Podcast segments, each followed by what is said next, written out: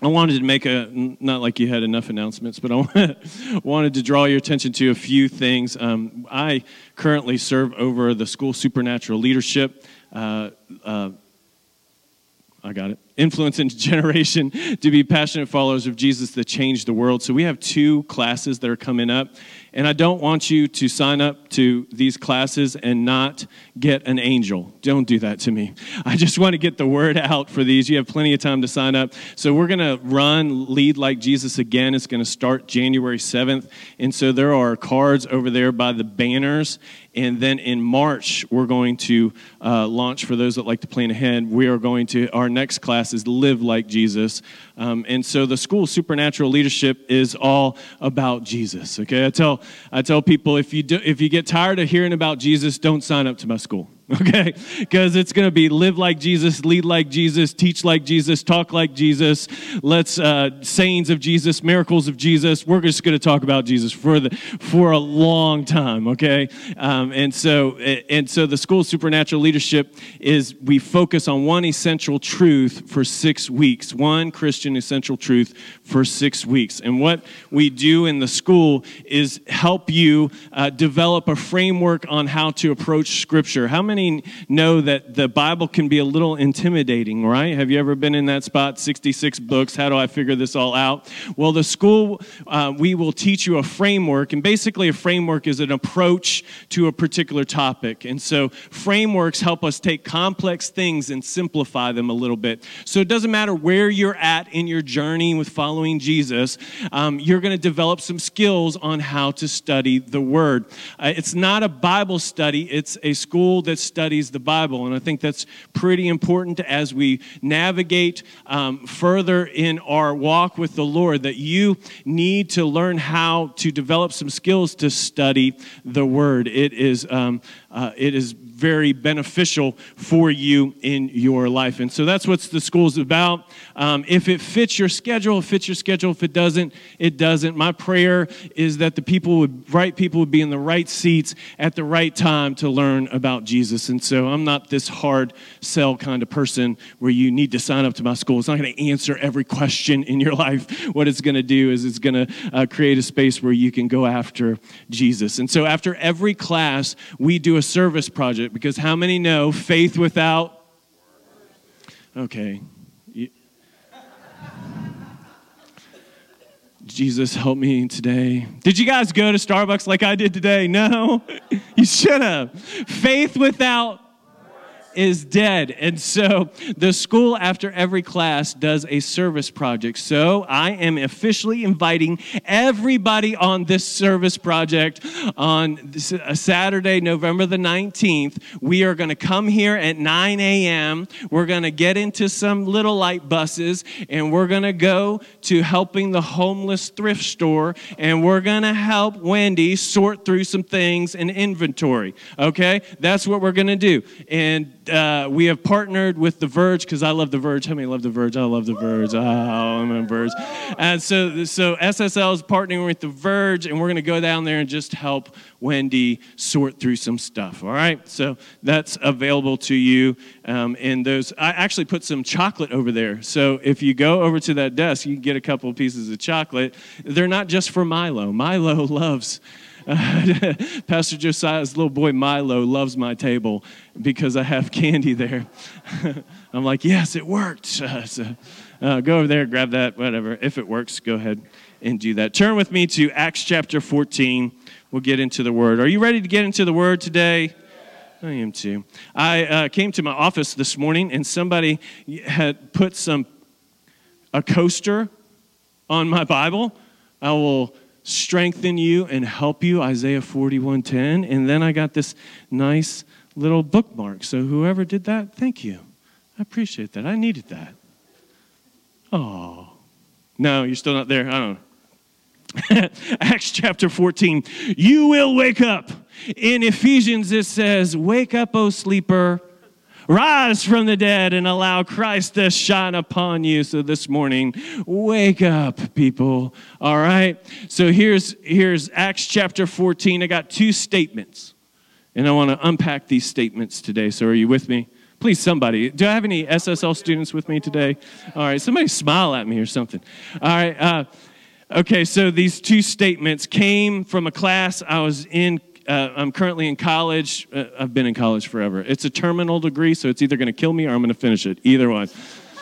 so I got a year and a half left. Let's let's see which one happens first. I'm not quite sure. But anyways, I was taking a class called Global Leadership, and the assignment was to study the Apostle Paul in the book of Acts because he was a global leader before we had these fancy leadership books to tell us what kind of characteristics we were supposed to have. So you're supposed to look at the book of Acts, study the Apostle Paul, and then compare his characteristics to the leadership characteristics of a global leader and as I was studying the book of Acts, I had two statements. Just was overwhelming. And I was like, I need to share this with everybody, everybody that I see because these things I don't hear very much. Here's the first statement. And you might want to leave after I say these statements, but that's okay. Uh, it's a free country. I love America. Thank you. Um, so here's the first statement Vision clarity produces conflict. Here's the first one. And the second statement is purpose produces pain. So I told you you might want to leave. Vision clarity produces conflict, and purpose produces pain. My beautiful daughter Joy, she's 14. She has this app. It's called BeReal. And the BeReal app is basically you have a group of friends, and once a day, the timer goes off and you have two minutes to take a picture of yourself, whatever you're doing, so that you can be real. I kind of like this app, though I'm not much on social media, but I like it because it's kind of like coming into the face of, of, of Instagram where you only present the best part of yourself. You know, like when you take a picture on Instagram, you're not taking a picture of your nasty food you're eating. You, you're taking a picture of that filet mignon right? And then you're taking picture when your whole family's like super happy. And I'm not telling you, hey, listen, I'm not telling you to be posting bad stuff. I think you should post the good stuff, right? But Instagram, social media presents a portion of our life, but not the real part of life. Would you agree with me? So this app, BeReal, is kind of like, I like it. It's kind of refreshing. I think people there is a desire for authenticity in our world that I think God has produced, right? So, the title of my, my perspective in this particular text is to be real. Now, I'm not being real today just so I can tell you how I feel. Because there's that kind of real, and we don't need to be talking about that all kind of real. James says to be slow to speak and quick to listen. I'm not talking about being real, I'm just going to tell you what I think. I'm talking about real being. What does it really mean to follow Jesus? That kind of real. Because I've had to apologize to people, and maybe I'll start off this on, on YouTube. Hey, YouTube people, and hey, guys, can I just apologize to you? Because I didn't tell you that when you got vision clarity, that you would run into a whole bunch of conflict. Because I've told you, hey man, when your vision is clear, your life's gonna accelerate. It's gonna be awesome. You should get to a place of vision clarity. And then I've talked to you about purpose, and I was like, the best, the best thing you can have is to discover your purpose in Jesus. Because when you discover your purpose in Jesus, when you wake up in the morning, that passion will drive you to accomplish great things for God. What I didn't tell you is that when vision gets clear in your life, get ready because all hell's about to break loose. And what I didn't tell you is that when you discover your purpose in following Jesus, that pain is on the other side of it. And you know what? I might, you know, I don't think I told you that because I don't think the churches in the Western world would be full of people. because in the Western church, and I won't go far into it because I love the church. But in the Western church, we have gotten to this place where we're just telling people what they want to hear and not being real, what it really means to follow King Jesus.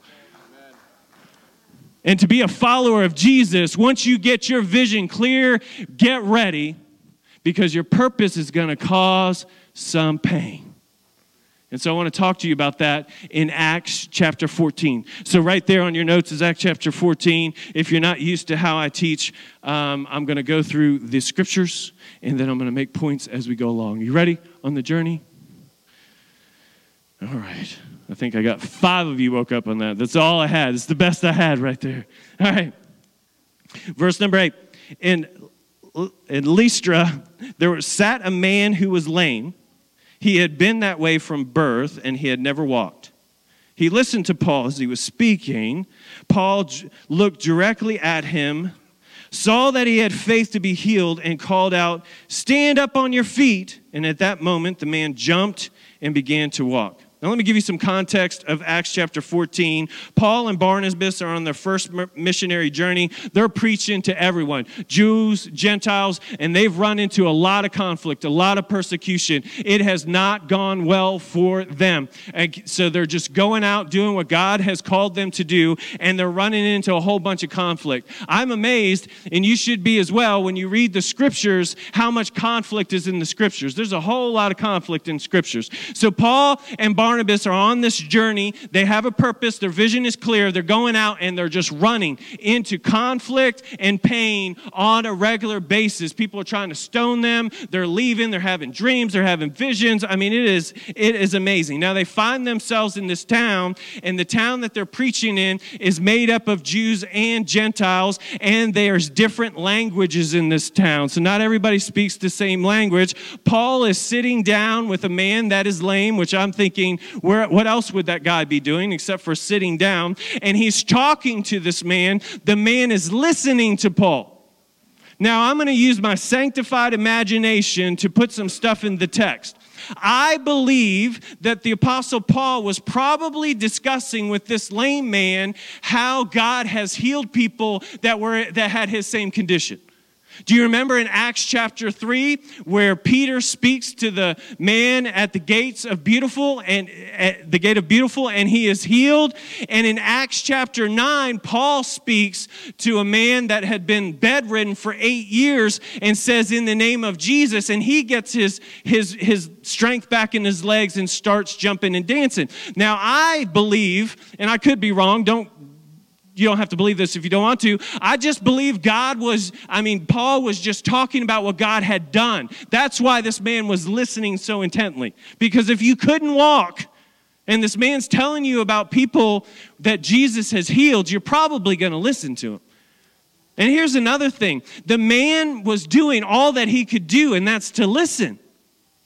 Don't let that pass you by. Sometimes in your life, all you can do is listen. And it's not a bad thing. Because if this man wasn't listening to Paul, he would still be lame. He would not receive the miracle working power of Jesus Christ if he wasn't listening. And so sometimes all you need to do is listen.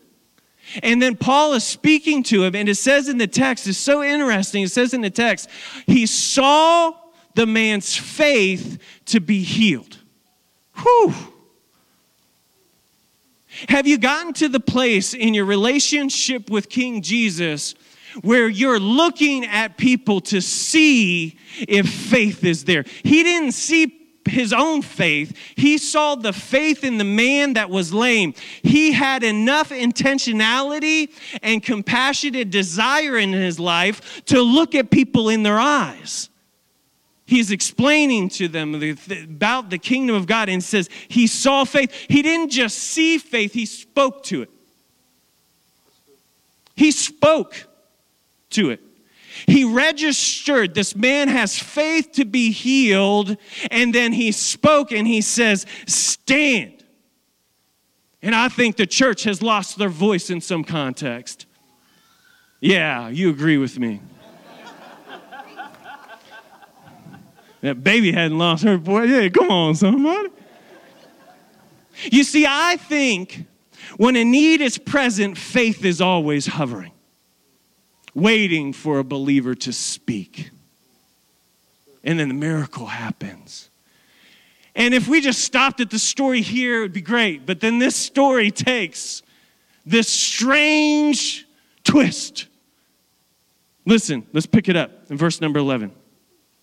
When the crowd saw what Paul had done, they shouted in the Lycaonian language, The gods have come down to us in human form. Barnabas they called Zeus, and Paul they called Hermes because he was the chief speaker. The priest of Zeus, whose temple was just outside the city, brought bulls and wreaths to the city gates because he and the crowd wanted to offer sacrifices to him. So you have this miracle of God. Yes, this is awesome. And then the people start getting super excited and they're speaking in a language that Paul and Barnabas don't know. So Paul and Barnabas at first are clueless that this is happening. And the people are getting all excited. Then they're probably like, Yay! Woo! Yeah, look at this. The crowd is moving. We're doing something. And what they didn't know is that they had deemed them gods. You're Zeus and your Hermes and back in the in this particular city, there's a legend that gods had these gods had come and visited in times past, and this couple had hosted him, and they had the favor of the gods upon them, and then the gods left, and so the legend probably caused the people to anoint Paul and Barnabas as gods because they didn't want this to happen again. And so now they're going offering sacrifices. And somehow it doesn't say how long the text took, but somehow they start figuring out that these people are excited because they think they, they did something and not Jesus. And so they're trying to figure this out. And so maybe they're talking to their friends like, hey, hey man, do you speak you speak English? What's happening over here? What, what are these bulls about? what are these rees about? And so it's not going the way you would think it would go. I'm getting somewhere, I promise you. She's like, move on. Verse 14, but when the apostles Barnabas and Paul heard of this, they tore their clothes and rushed out into the crowd, shouting, Friends, why are you doing this? We too are only humans like you. Now, if you tore your clothes, it wasn't that you were like WWF. Yeah. It means that somebody had committed blasphemy. Like from the deeps down depths of you, you are, you are protesting what's going on. And so you would tear their clothes. But Paul and Barnabas, they didn't tear their clothes from the outside. Hey guys, I'm upset. They run into the crowd and they shout, Friends, what are you doing? We're only human like you. Do you know what the Apostle Paul and Barnabas understood that I think we could, we could glean from this morning? There's a difference between popularity and purpose. They didn't want to be popular.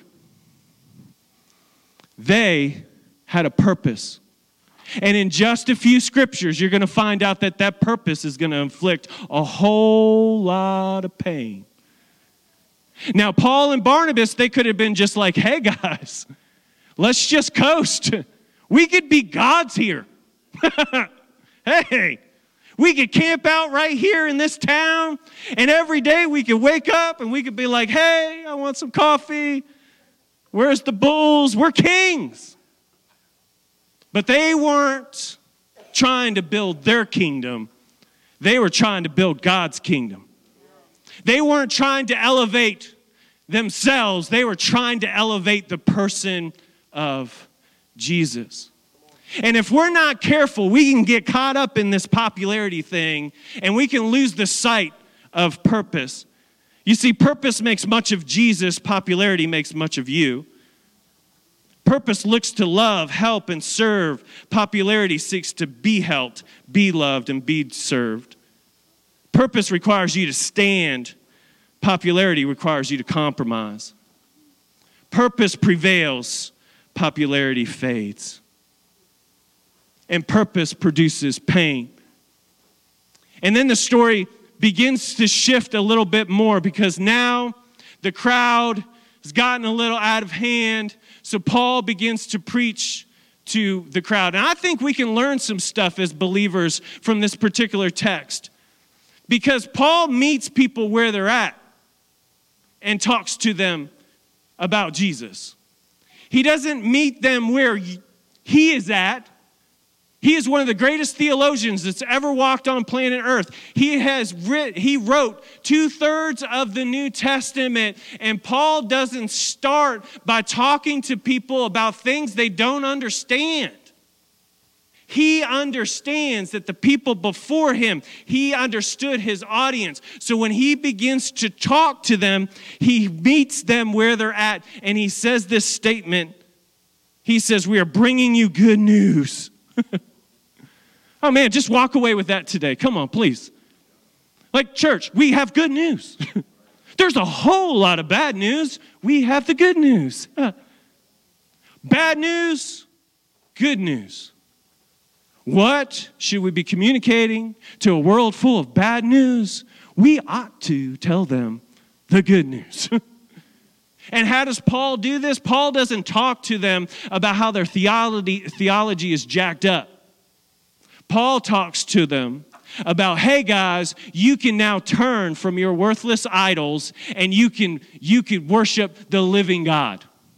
Hey i got good news for you. What you're doing is not working but i have a better way because i know the living god.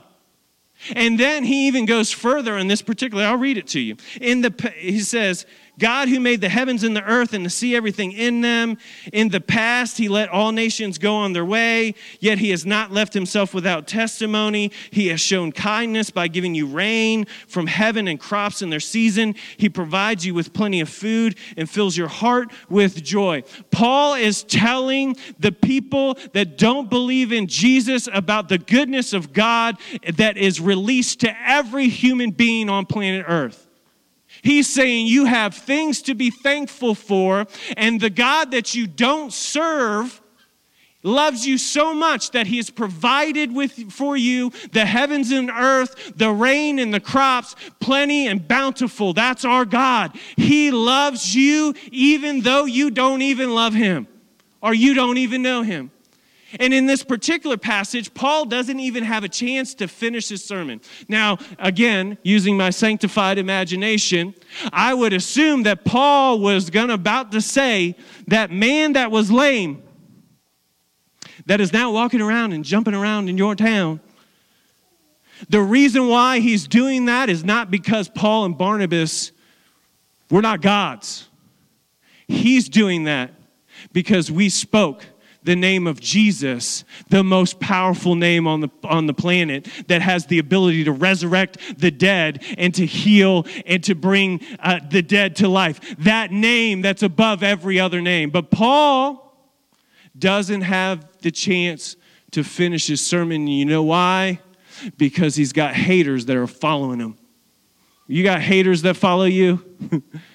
you have a vision and a purpose clear in your life, you begin to go step out in those purposes in that clearing, and then you have those naysayers. You, you don't have any naysayers. You don't have, they knew who you were before, and they still think you are who you were before, but you are growing from faith to faith, to glory to glory, and you're moving forward, but they're moving backwards. Paul has these haters that are chasing him. They're Jews. They don't like anything he's doing. So they're following him from town to town. Where he goes, they go. And what is what are they trying what is he trying to do? He's trying to snuff them out. Do you know you have an enemy that's trying to snuff you out? Do you know that you have you have things that are against you that are trying to cause you not to do what Jesus has called you to do? Do you know that? You do. and these people are following him. And look, look in verse number. Are you still with? Are you with me? Okay. Verse number 19. Then some Jews came from Antioch and Iconium and won the crowd over. oh, man. They came and won the crowd over, these Jews. Mm. The same crowd that anointed them gods wanted to kill him. And just a few moments later, The warnings here are a whole bunch of them. Following the crowd, chasing popularity, that crowd will turn on you in a moment. You've witnessed this, haven't you? Our world is full of this. We exalt people to a place, and then they do one thing wrong, and the whole crowd turns on them and cancels them. See you later. What's interesting in this particular moment is that you have Jews that don't believe in Jesus, you have Gentiles that don't believe in Jesus, and they form a coalition to destroy Paul and Barnabas. Jews, according to their tradition, shouldn't even be talking to the Gentiles. Shoo! You talk about a coalition. The enemies of darkness, the darkness has a strategy for your life. If you're not careful, they'll come at you. And they do come at Paul. Check this out as we finish today. They stone Paul and dragged him outside the city thinking he was dead. Oh, it's so much fun following Jesus. They stoned Paul, drug him outside the city thinking he was dead.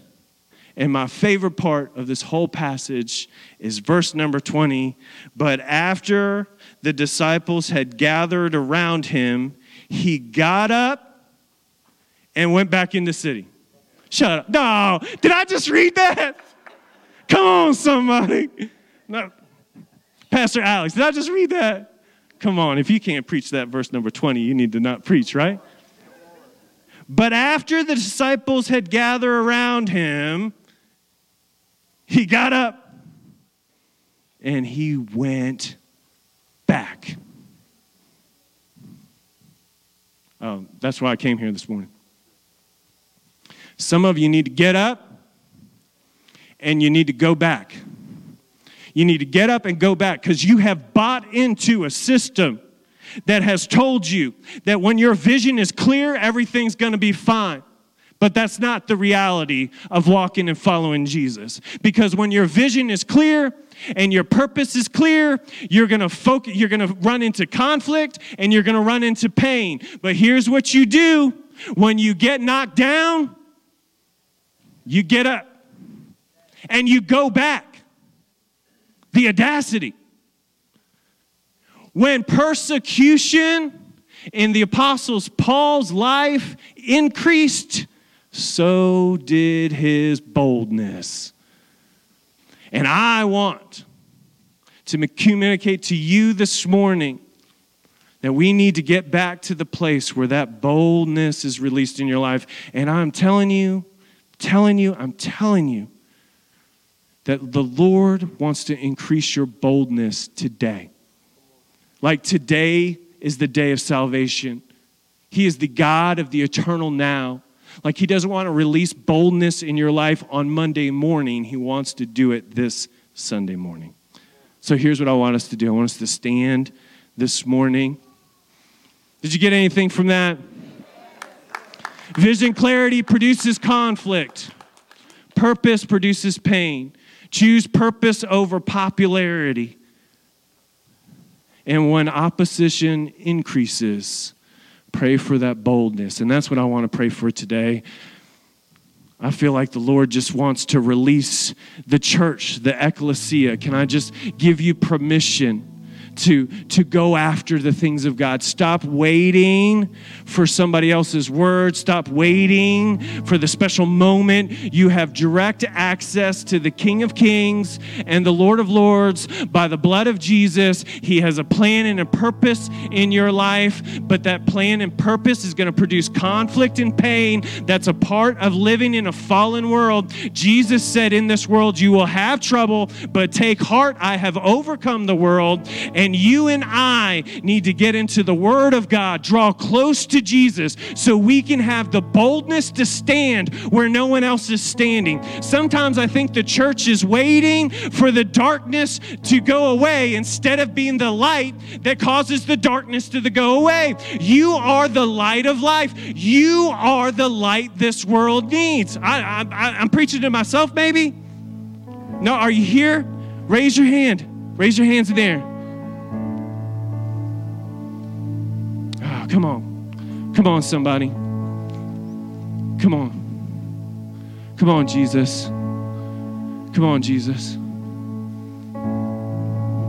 He will never fail you. He can't fail you.